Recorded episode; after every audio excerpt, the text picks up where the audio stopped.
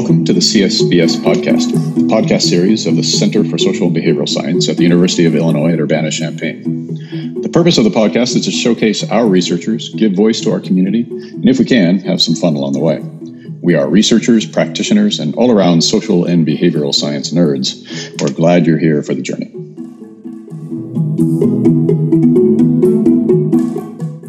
We all know that exercise is generally good for our physical health, but creating healthy exercise habits and sticking to them is easier said than done. How can we pick up and stick with our exercise routines? To provide a little extra motivation, we'll also discuss some of the ways in which exercise can help our mental health, well being, and even our cognitive functioning. In this episode, we'll talk with two University of Illinois researchers, Sean Mullen and Neha Gothe from the Department of Kinesiology, on their work on exercise science and learn how to make our bodies work better for us, even in the time of COVID 19.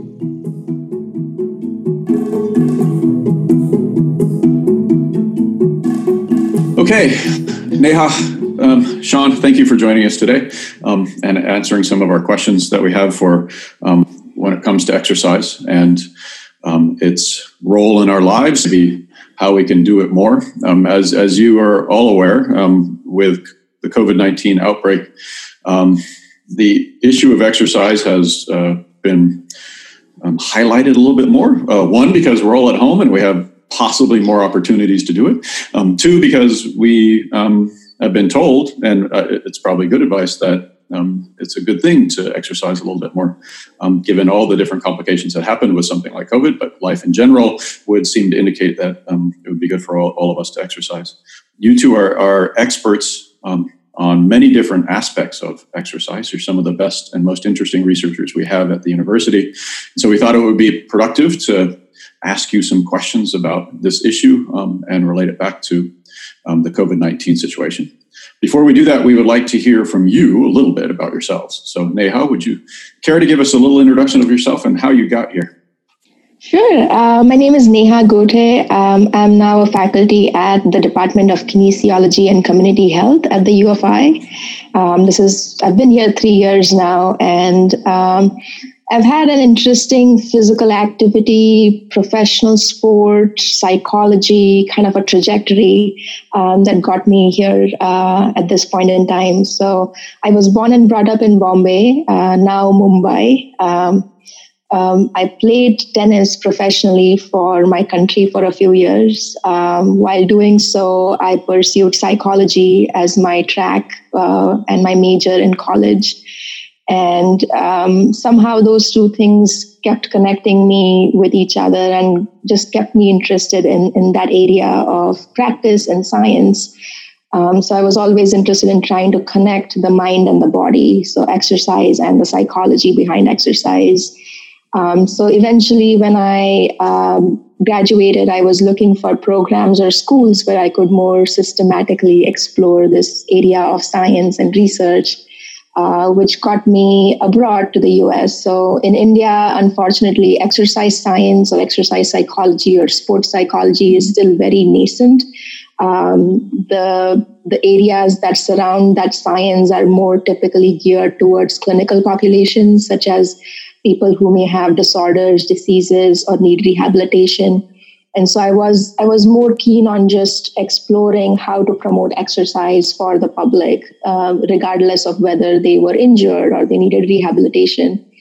And so that got me looking at programs abroad. Um, i actually came to the us to this very university to pursue my graduate school uh, and graduate schooling so i got my phd here um, and now eventually i'm back here as a faculty so life has come a full circle from Bombay to Champaign Urbana.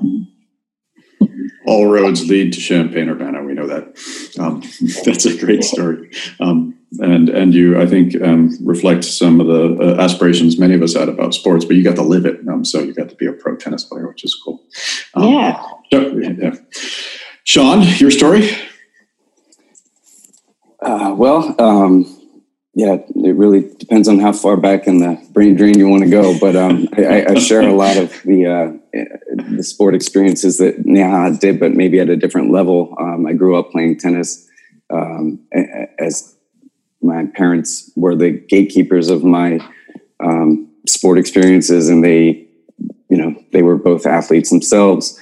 got injured a lot, uh, struggled with some health problems, and um, you know, my dad was in uh, psychology, my mom was in education, and so um, I kind of found my way in a, a psychology track into a, an educational psychology PhD, um, where I ended up focusing on um, exercise psychology. My my dad, all growing up, kind of predicted the health of this field, um, as well as a number of other things that came true.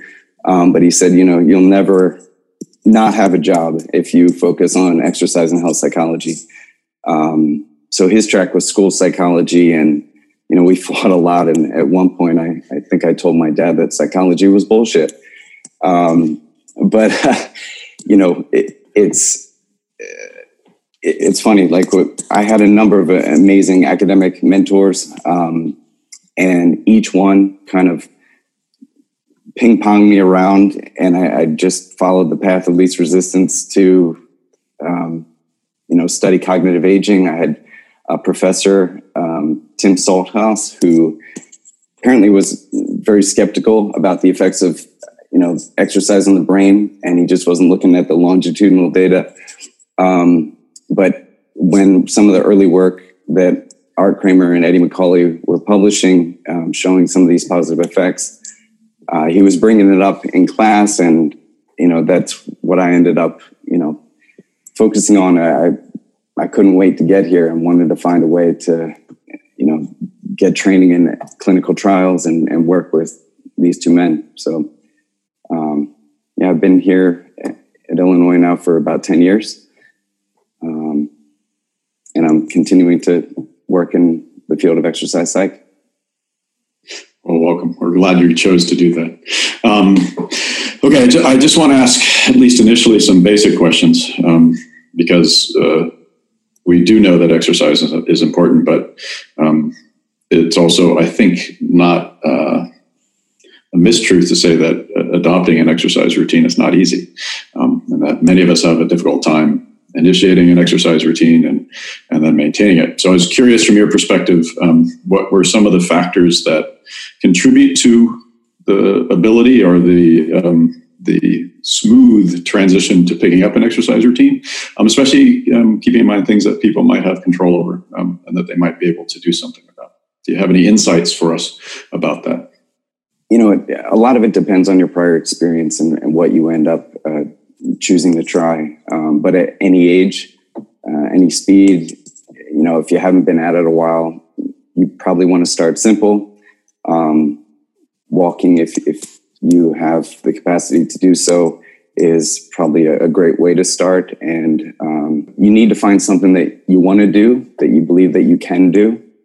And I think when you're starting out, variety is pretty key to keeping it fun if I was going to coach someone, you know, off the streets to do something like brand new, you know, I, I would want to find a few activities that they've had experience doing and try to keep that activity as close to that as possible. You know, there, there's a lot of companies right now making a, a ton of money with their remote programs, and most of them seem to be high intensity. Um, they are complex movements that are off-putting to a lot of people, uh, other than maybe Instagram models. You know, they're they require high skill.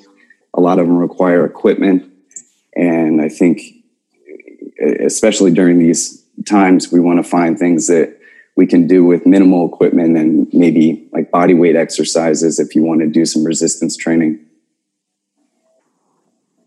Excellent advice. Neha, do you have anything to add? Yeah, I'd agree. I think enjoyment or fun um, is a big part of it, especially if it is somebody who is just starting off, has been inactive or not a regular exerciser for most of their life. I think um, trying to get into something and trying to possibly make it a routine or a regular habit Uh, it definitely needs to be something that sticks with you, that you enjoy, that you feel like you want to participate in uh, on a regular basis. Um, and yeah, there could be certain other social aspects to it. So maybe you have a spouse or a kid or a family member who is pushing you to try it or motivating you. Um, it could even be friends. Um, so there is some science where social support, as we try to study it um, from friends or family um, or a community, could possibly have an impact on your choices or your behaviors. Um, and of course, there are some factors that may be beyond your control. So there could be some environmental factors, whether you have a nice sidewalk or a, a, walking path around your house, or whether you have access to a, a, a green space, um, um, maybe a difficult uh, position for people who live in urban cities versus rural areas. So it could also be a factor of where you are and where you live and what access you have to things around you that might allow you to engage in some hobbies or activities. Um, so I think it's it's a pretty it's a culmination of different elements that need to kind of fall together in place. Um, but i would agree with sean that uh, most of it stems from your personal interest motivation desire to really make a change in your life and possibly give exercise a try.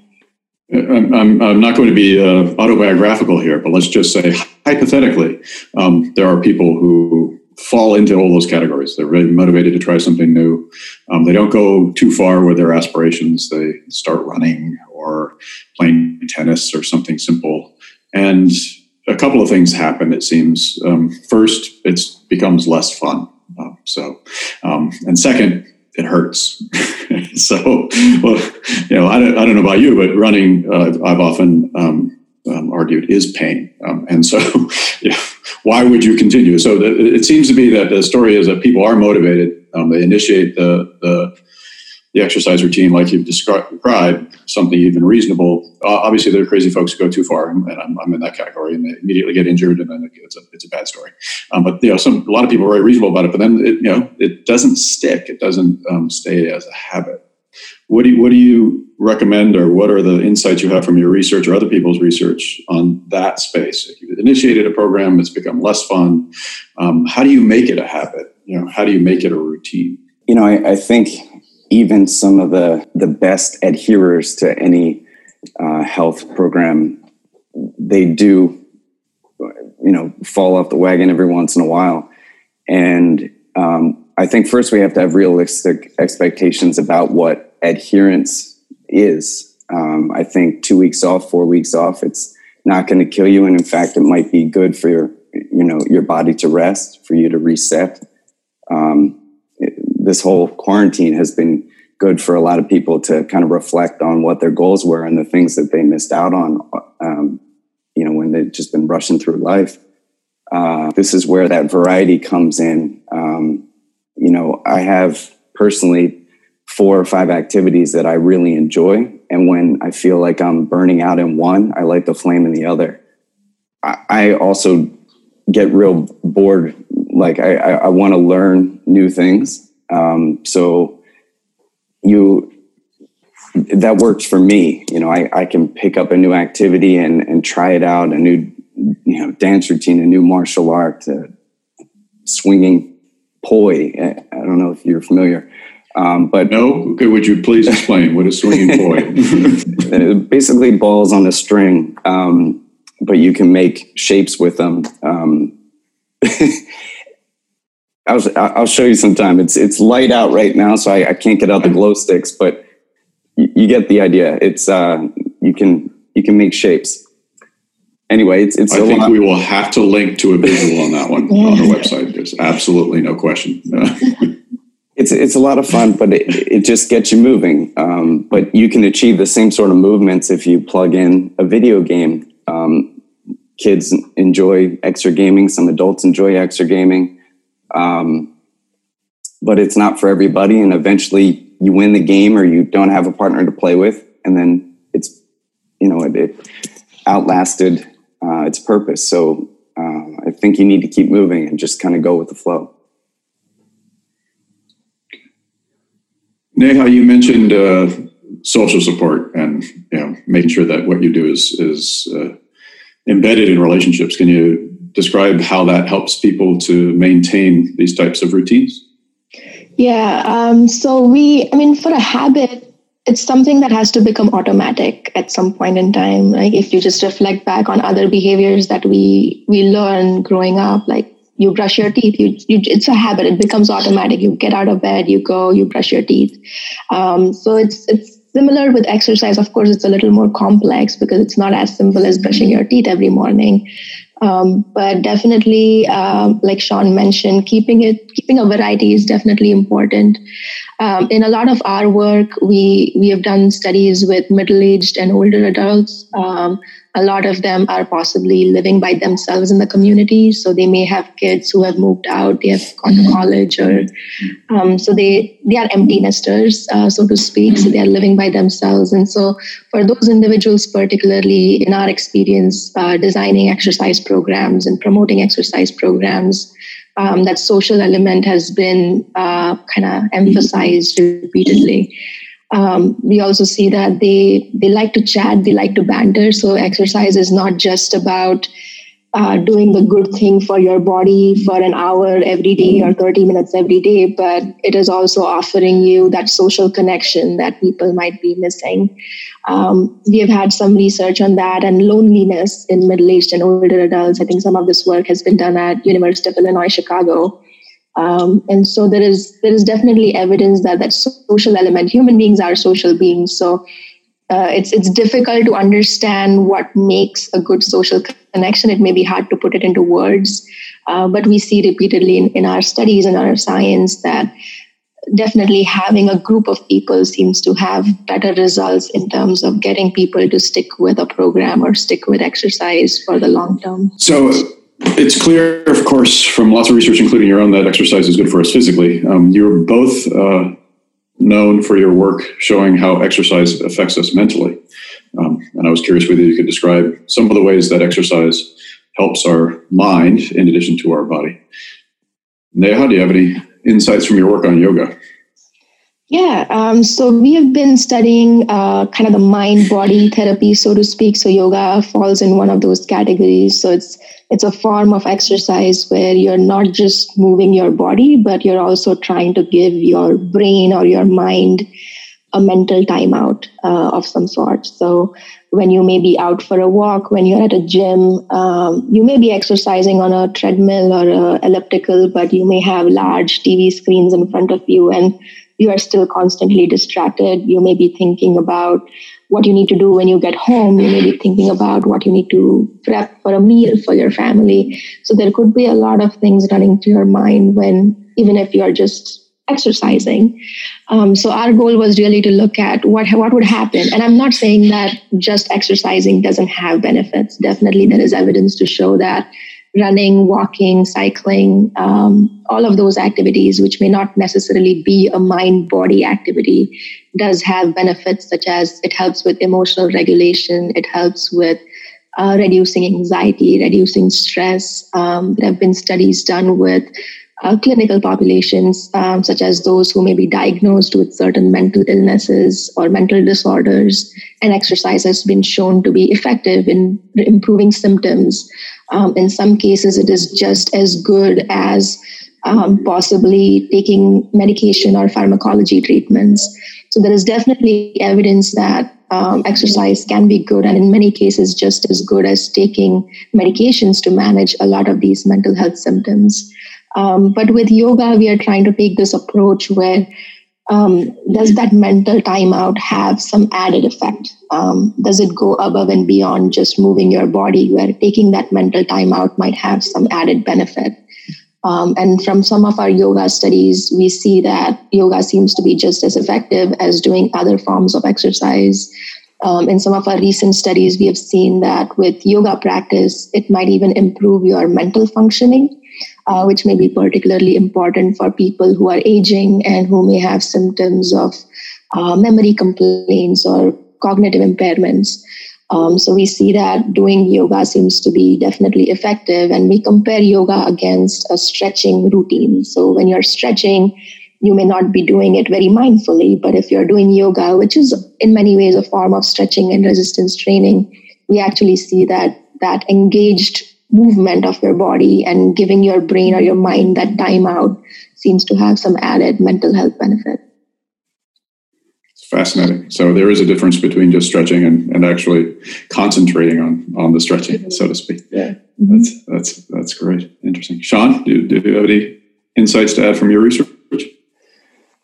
Um, well, we haven't been looking directly at uh, exercise um, alone. We've been pairing it with thermotherapy, so adding sauna or steam rooms after your exercise session to see if that provides any uh, extra bang for the buck. Um, and we've been seeing pretty promising results with that. Um, that extra 15, 20 minutes in heat, about 160, 170 degrees Fahrenheit. Um, it, it, makes you sweat more. It, you know, it actually lowers your blood pressure, raises your heart rate, and um, you know, it, it, it, may serve additional time to to process your thoughts, and but it, but it physically, uh, you know, it, it increases the inflammation. But our theory is that it increases your ability to uh, adapt later. It, it, strains your body. Um, and so you're saying that living living in the Midwest, where it gets as hot as a sauna in the summertime, is an ideal place to exercise. Then is that what you're saying?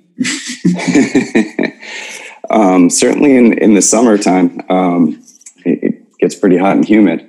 Uh, and there's a lot of research to show that concurrent heat and exercise it, it's good for uh, athletic performance. Um, so when you take away that heat, you, you definitely perform better. But what we're looking at is something that the average Joe can do um, and, and, not feel just physically exhausted. And it's it's a phenomenon that I, I noticed in um, commercial fitness facilities that people were doing this anyway. And I was asking them, you know, why, why do you get in here? We're usually told to cool off after exercise. Why why are you in here? And um, my father-in-law has been doing this for 25 years. Um, you know, it's it's something that um, really fascinated me. So I, I, did a deep dive and tried to understand it myself.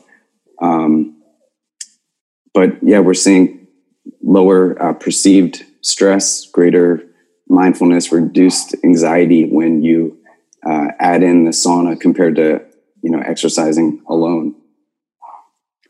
It's interesting. I'd, I'd, heard rumors of sauna participation being something good, um, especially on the cardiovascular front, but I was not aware that it actually had um, additional benefits. Um, it seems so stereotypical. It's such a 1950s thing, you know, going to sauna with your towel and stuff. But I always thought it was a, you know, not an athletic endeavor, but um, we are always uh, open to being educated, I suspect.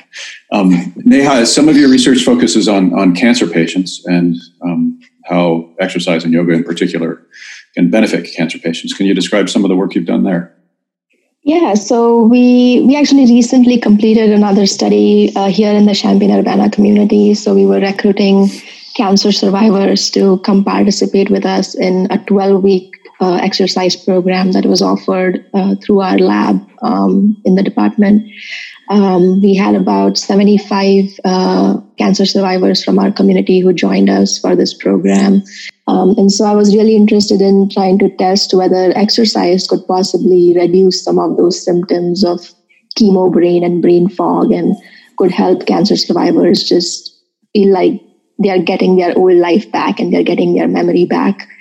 Um, so we designed this 12 week study. Uh, we were trying to compare again that um, the differences between like a mind body therapy versus just exercise alone. And so we designed um, three different groups. One group did 12 weeks of yoga. One group was put to do 12 weeks of aerobic exercise on a treadmill. And we had a third group that primarily did stretching and strengthening exercises. So, very similar to yoga, but without that mindfulness component to it. And so we just concluded this project last month. Um, so April 29th was our last session of the 12 weeks. And we are getting ready to start analyzing uh, the data. But at least from the feedback that we have received from the participants, um, they do suggest especially for the yoga piece, the participants are definitely suggesting that it has helped them in more than one ways. Um, because when they signed up for it, they just thought it was going to be an exercise program. Um, but they not only feel physically healthy, but it definitely seems to have impacted them mentally. So um, yeah, stay tuned. Probably this summer and into the fall, we'll have some of the science, science and the scientific data that we we can get out and publish. Uh, but all in all, um, the program was very well received uh, by these participants. So regardless of which group they were in, and we expect that all the survivors who were in our program, regardless of what exercise they did, um, they definitely experience the benefits that you would expect. And we know from science um, that they tend to experience and health benefits that they experience following exercise. Um, it was pretty well attended. It was it was good adherence. So participants were, I think, on average, we had 80% attendance uh, over the 12 weeks uh, for these participants. So the sessions were three times a week for an hour. So we almost mirrored our program along the CDC guidelines. So um, the CDC has a guideline for how much exercise should Americans engage in. And that guideline suggests that you should do at least 150 minutes of aerobic exercise and two or more days of strength training or using ex- exercising your muscles and joints and bones. Um, and so we tried to mirror our program along those lines. So our exercise groups met three times a week for, an, for about an hour. So that came up to about um, 180 minutes of exercise every week. And um, all of our cancer patients were, they really enjoyed the program. They stuck with it. And again, I feel like I have to mention again that social aspect that played a pretty big role in getting these people to adopt this habit and stick with it for, for about 12 weeks. Um, and I think the social element becomes particularly important for those clinical populations, as I mentioned earlier, such as cancer survivors, too. Um, they almost formed like this support group uh, because it was a group exercise program. So um, by the end of it, it felt like they all knew each other for a long, long time. They, they had become best friends. Uh, some of them are still in touch. Um, they planned sessions outside of our exercise. So now I know that there are some groups who meet every morning for a jog um, around Hessel Park, which is one of our parks in Champaign, and they live around there. So they all plan to meet every every once a week for exercise and just um, so you can see that cascade of effects that um, that social element can possibly have, especially for vulnerable populations or populations who really feel like they need that element in their life. Um, but yeah, this summer and fall, we we hope to publish some of our more specific scientific findings and uh, what what specific benefits we observed or what unique benefits we observed as a function of these three different forms of exercise. That's very exciting research. We will, we will uh, make sure to post it um, on our website at the CSBS at the very least um, and highlight some of the stuff that you're doing. Um, Sean, you uh, also focus beyond taking saunas, uh, which I now kind of am jealous of your research um, program since you get to, I, I, assume you need to test out the saunas um, before, yeah, employing it. That's true. Um, but you also are an expert on what uh, you call cognitive control. Um, and uh, that falls under the umbrella of what um, psychologists call self-regulation and the like, and how it relates to um, exercise. I was curious if you could elaborate a little bit on on those ideas. Absolutely. Um, so, self-regulation would be uh, kind of like the the behavioral um, translation or manifestation of um, the, the cognitive control and uh, interestingly, Neha has been stressing the the, um, the social effects of her interventions, and it's not something that we generally uh, target as interventionists, just because uh, the framework that we're working from is trying to encourage this self-regulation for individuals that includes uh, helping them with the skills to be able to recruit other people to help them rather than putting them into groups that we can't continue to maintain. Um, so, uh, we think about like the the three M's of um, you know motivation and you know overcoming individuals um, lack of confidence at the beginning of an exercise program um, their motor ability has to be at a certain threshold to be able to um, to do what we ask of them, or we have to modify it. Um, and, and, then certainly the the mental component is um, I separate that from motivation. You know, they they have to have a, a certain ability to be able to plan, think ahead, schedule their activities. Um, so in the work I've been doing, I mean, I've worked with individuals with cognitive impairment, but I've also um, been doing interventions with in, healthy individuals. Um, and we're, we're taking this um, approach to using computerized training and getting them to do cognitive motor movements um, using traditional cognitive training techniques um, while they're playing an exergame. So there's things flying at you on the screen. You're ducking. You're you're covering. You're hitting things. Um, can, so can I get a, a, copy of this game? Because I'm looking for things to do. Um, so that would be, that'd be sure. great. Recommendations would be welcome. um, yeah, so these games are very interactive and they're commercially available but then we add in instructions to make them a, a bit more challenging. So, you know, while they're uh, you know, while they're dodging things on a, on a raft and going down a, a water main, they are um, being asked to recite, you know, mathematical problems or or talk about their barriers to exercise and how they're going to overcome them. Um, it's a little bit like talk therapy. It's a bit like dual task paradigms. So they're walking and talking. And um, the idea is, again, um, trying to strain their brain to uh, get them to, to better cope and manage when you take away those stressors. Um, they should be able to um, think about these things with more efficiency and um, greater confidence.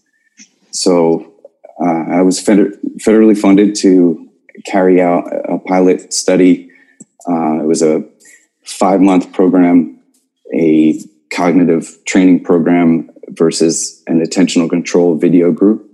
Um, the videos were healthy educational videos that we curated from YouTube, and everyone had 20 hours to participate in either the active or the, the passive video watching. And this was uh, conducted over four weeks before we gave them a gym membership. And so for the following four weeks, we were just tracking them objectively to see how many times they checked in at the gym, uh, how often they logged their activities and, and participated in the classes that were offered at the local refinery. Um, and, you know, that intervention was, uh, you know, effective. Um, we were able to reduce dropout. We were able to increase engagement in total visitations. Um, and we were able, even able to look at the, uh, the current members at the refinery and compare our, you know, rates of attendance to those that were just, uh, you know, control group. Um, and they seem to be faring better than them as well. So, um, we got funding to do a, a follow up, larger, longer trial, and uh, we're we're still actively um, collecting data for that. So I'm pretty excited about this approach. Uh, as for whether it's going to be translatable down the road, if we can train people to do these, I, I think we can. Um, but it's whether or not the you know the, fitness clubs will be wanting to to do that because they make a lot of money by you know having people eh, put their memberships on the shelf and and if Not everybody were to if everybody were to come in and use their facilities they would be well over occupancy. Um, so yeah there's little incentive for the fitness clubs to use this type of program, but maybe trainers that want to make sure that their clients come back and um, maybe we can get this out in the community and, and just teach folks how to um, keep their mind active and, and more resilient. It, it, but I, love I love both of your research because it seems to um, directly contradict the stereotype, of course, that athletes are um, you know the folks who are not using their brains right? Um, it seems to me that you've made uh, both made really interesting contributions to the idea that um, exercise actually makes you a little bit smarter um, which uh, I, I, like the the contradiction of the stereotype that your stuff represents. It's really cool.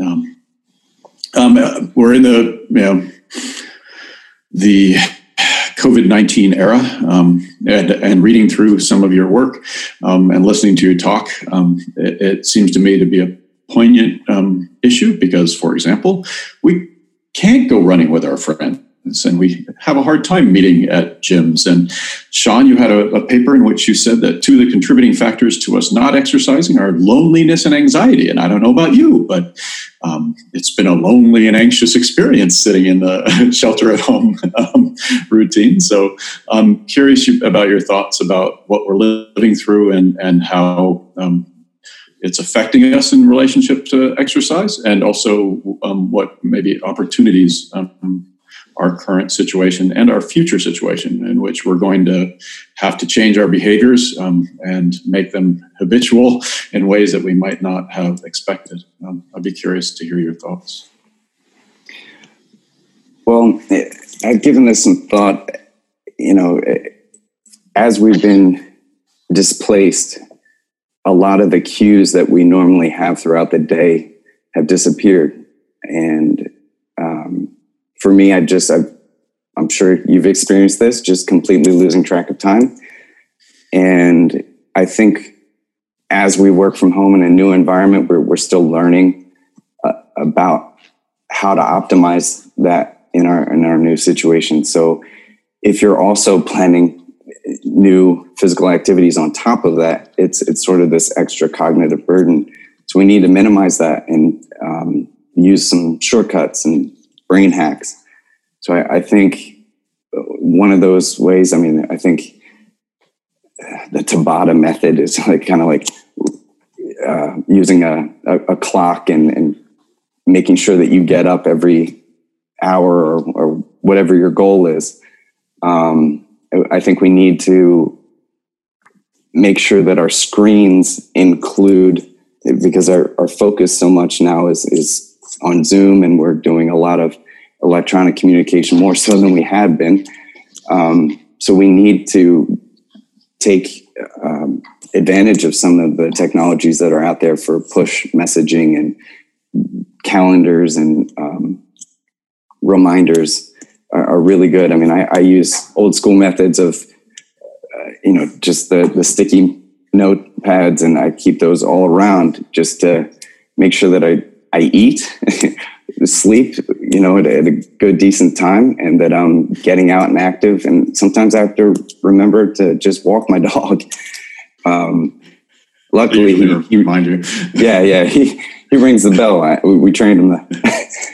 but yeah, I, I, think just making sure that we cue ourselves is pretty key and it brings back more of the structure that we had in our former lives.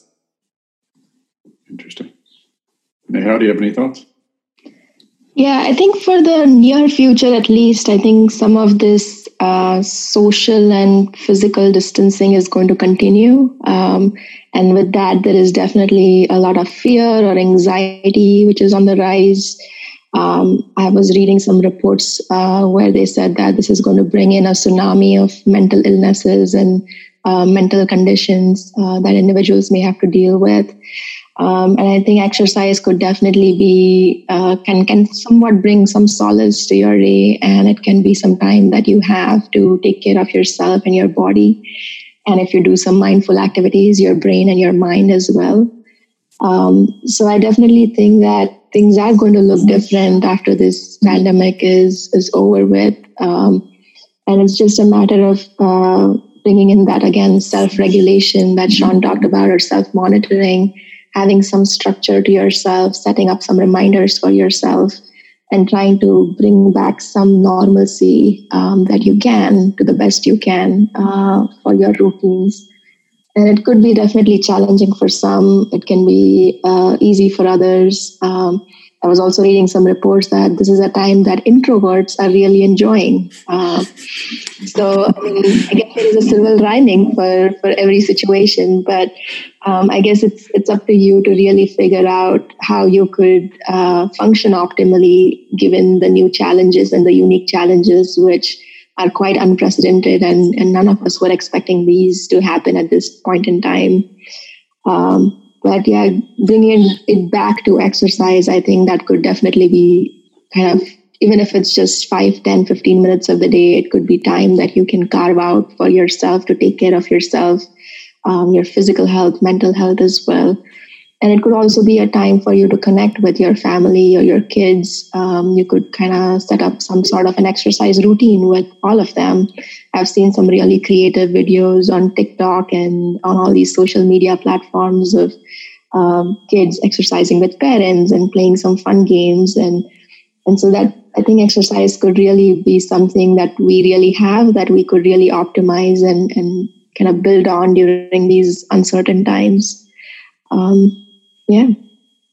So just completely random question, but one that I'm, I'm curious your thoughts of. Is there any evidence that um, this is uh, made more of exercise more than ever before. Um, I, am often out running, and I have to admit uh, it, it's almost an obstacle course uh, now um, to get around all the folks who are walking. Um, and, uh, and I'm not sure whether that's something different, like there are suddenly more people walking, or whether it's just because we're all in the neighborhood now and we can see each other. They were doing this at another time at another place that I didn't see.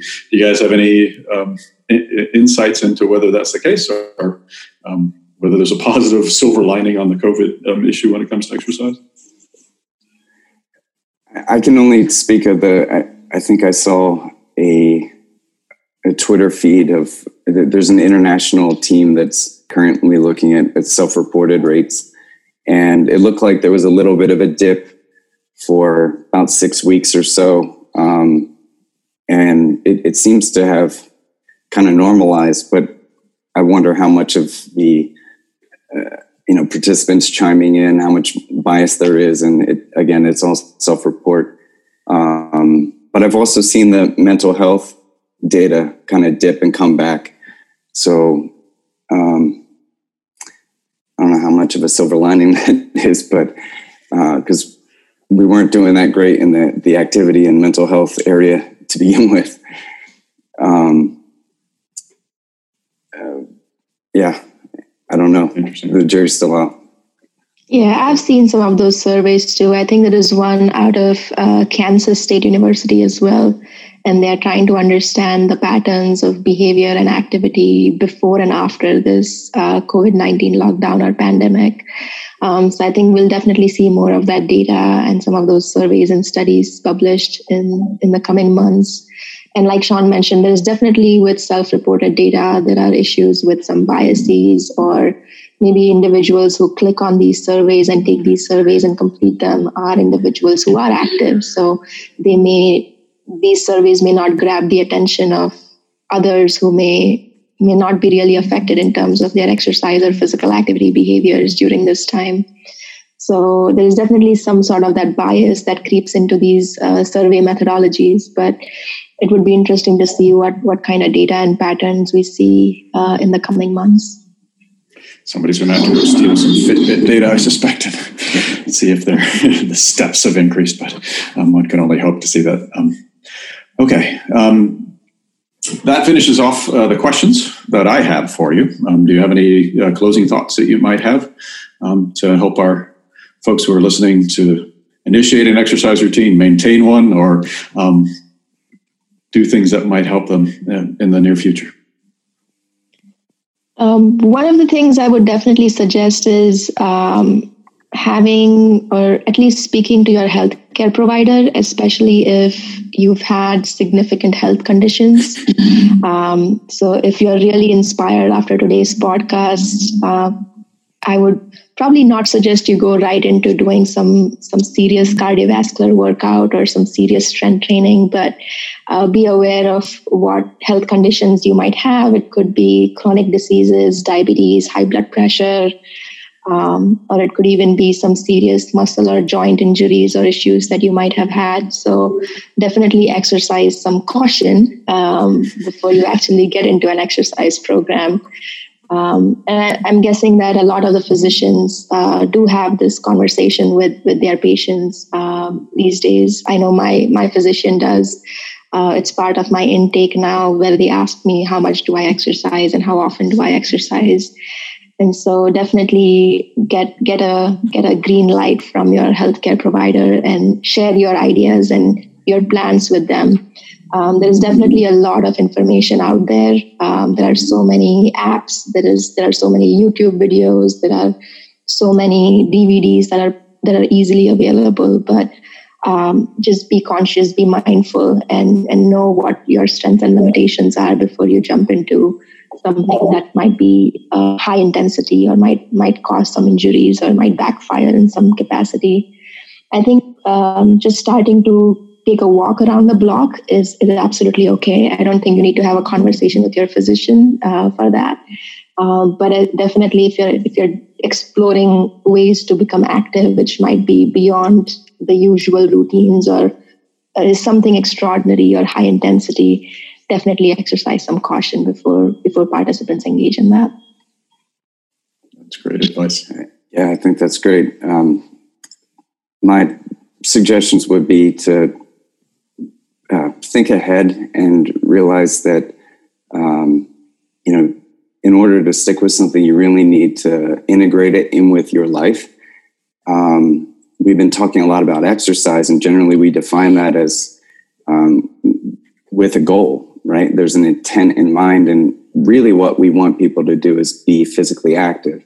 So you don't have to have a goal but you know you can you can increase your activity in, in lots of different ways um, and that could be gardening. I mean, I, am digging a French drain right now, and I'm I'm not doing any extra lifting. It's it's all through that one uh, one task that I, I set out to to do. So, um, and, and, also, you know, with the, the current guidelines with PPE, um, I see some people outside running with their masks. Um, and I'm not about to give any advice about whether that's right or wrong um, because I don't think we know.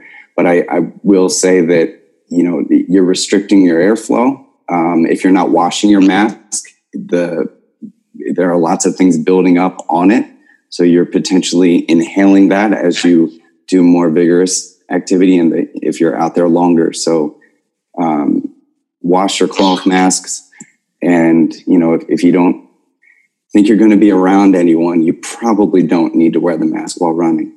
Okay. Um, so let me tell you what I learned, and you can tell me whether I'm, I'm missing. So, uh, exercise caution, talk to my doc before I do anything. Um, keep it simple, uh, but keep it fun. Do different things as much as I can. Don't go crazy um, initially, and then try to work it into my um, regular routines and try to incorporate my friends, family, and other people to help me along the way. Is that a fair description of what you taught me today? It's pretty good. Not that it's going to stick. I trust me. as you know, what we learn and what we do are two different things. But thank you for your time. Really appreciate it. Um, take care of yourselves and stay healthy.